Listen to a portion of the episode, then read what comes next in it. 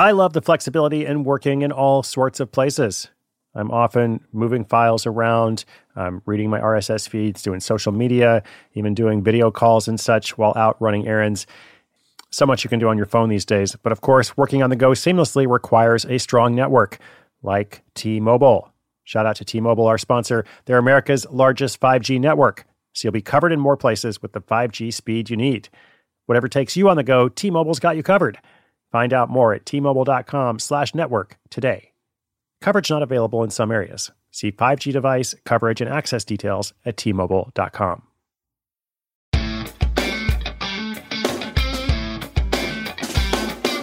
Today's listener has an interesting challenge.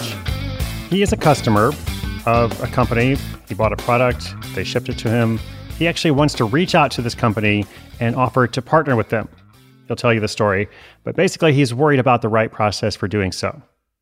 Now, if you spot an opportunity, if you see something where you might be able to help somebody out or help a company out and also do well for yourself, which is what Side Hustle School is all about help others, help yourself how can you reach out to that person or company in the right way? Now, some good news here right off the bat it's actually not that hard, or at least it's not hard to avoid making some simple mistakes just by putting a small amount of effort and care into it. With that said, welcome to Side Hustle School. My name is Chris Guillebeau, your host. I'm excited to bring you this daily series, this conversation, dialogue, case studies, tips, questions, and answers, all designed to help you create more economic empowerment. That also means extra money. Also, by the way, I love that this guy's day job is selling on eBay and his side hustle is in fulfillment. So, again, he'll tell you more about that. His question, my detailed answers coming up after this quick shout out to our sponsor. When your business gets to a certain size, the cracks start to emerge. I am very familiar with this. Whenever my business grows, you know, things are working pretty well at a very low level or at a mid level. But then the things that I used to do in a day are taking a week. I've got way too many manual processes. And so if that's you, well, guess what? You should know these three numbers 37,000, 25, and 1. 37,000, the number of businesses which have upgraded to NetSuite by Oracle. 25, NetSuite turns 25 this year. That's 25 years of helping businesses do more with less, close their books in days, not weeks, and drive down costs. And one, because your business is one of a kind. So you get a customized solution for all your KPIs in one efficient system with that one source of truth. Manage risk, get reliable forecasts, improve margins, everything you need to grow all in one place. Right now, download NetSuite's popular KPI checklist designed to give you consistently excellent performance absolutely free at netsuite.com/hustle. That's netsuite.com slash hustle to get your own KPI checklist. netsuite.com slash hustle.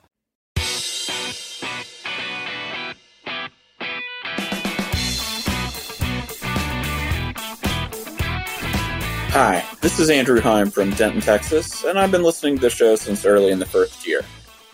My day job is reselling on eBay and Amazon, and my side hustle is offering 3PL fulfillment services for smaller e commerce and local businesses as Value Cube Industries. So I have a few fulfillment customers currently, and I'm always looking for more. I recently discovered a company selling a product that aligns with some of my passions about ecology, you know, saving the earth and all that. I went to purchase it and try it out. The product works great, and I plan to order more when I run out. But here's the thing it ships from Canada, and I'm in the US. I paid 10 US dollars for the product, and I learned from a Canadian reseller friends that the company probably paid 10 Canadian dollars just to ship it to me. This means they basically made no money on the transaction.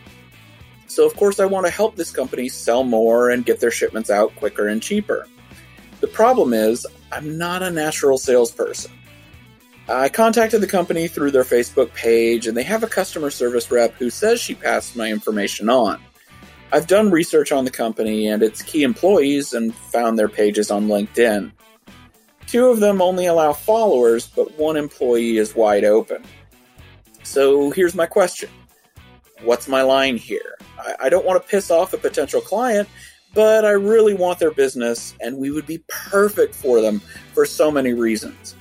How can I approach this company in a way that I can actually get the business without coming off rude, unprofessional, or like some sort of stalker? Andrew, thank you for the question. Thanks for saving the earth and all that, as you put it. Uh, listen, man, you are on the right track with tracking them down on LinkedIn, first of all. Um, it's great to identify a real person behind a Facebook page, you know, which can be run by an anonymous account or you just don't know who's running it, uh, or a generic customer service address, same kind of thing. They probably get a lot of mail of various quality. Um, but beyond that, like you've already identified a real person, that's great. Beyond that, it's not that complicated.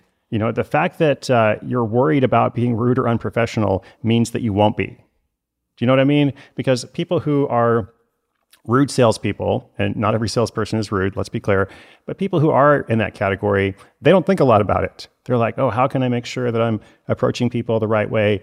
They just approach people all the ways, over and over, uh, through a very untargeted process. And so the fact that Andrew actually already has a relationship here, he is a customer. I mean, that, that's very important. I would say his line, you know, Andrew's like, what's my line? Your line is to introduce yourself. You are a customer. You work in fulfillment you understand their business, or at least you understand a challenge that they have in their business, and you have a potential solution. That's the most important thing. I would just add, you know, one point, don't include too much info in the initial contact. Like when you don't actually have that relationship, don't send a long email, uh, send a short email. Like your goal is to get to have a conversation. And I would just reassure Andrew and anybody else out there who feels like they're not a natural salesperson, you know, I don't feel like I am either there's a big difference between this kind of outreach and what is basically spam or mass pitching. You know, I hear from people every day in both categories, and the difference is almost immediately obvious. So the spam pitches, they send me the same message that they send to lots of other people. It's really obvious they don't know anything about me. If they're pitching something for the show, that's really obvious they don't know the show, and it's often completely off topic. The other kind, which is exactly what Andrew is going to do, is a gentle outreach with an idea um, built on a real relationship with the goal of establishing more of a relationship. Um, and it doesn't always work out, of course, but that's okay because this relationship hopefully can endure. It might end up helping with something else later. And that's really the ultimate goal, you know, to add value over time uh, and, you know, also sell your products and your services, right? So I don't think you have to choose between one or the other. And I also think don't hold back. Andrew, good luck. Let us know how it goes. Listeners, if you've got a question or something you're trying to work out, come to sidehustleschool.com slash questions. Let me know what's going on. We will continue to feature them throughout this ongoing conversation. And I hope you'll take the time to do something for yourself today. Thanks for tuning in. My name is Chris Guillebeau. You're listening to Side Hustle School.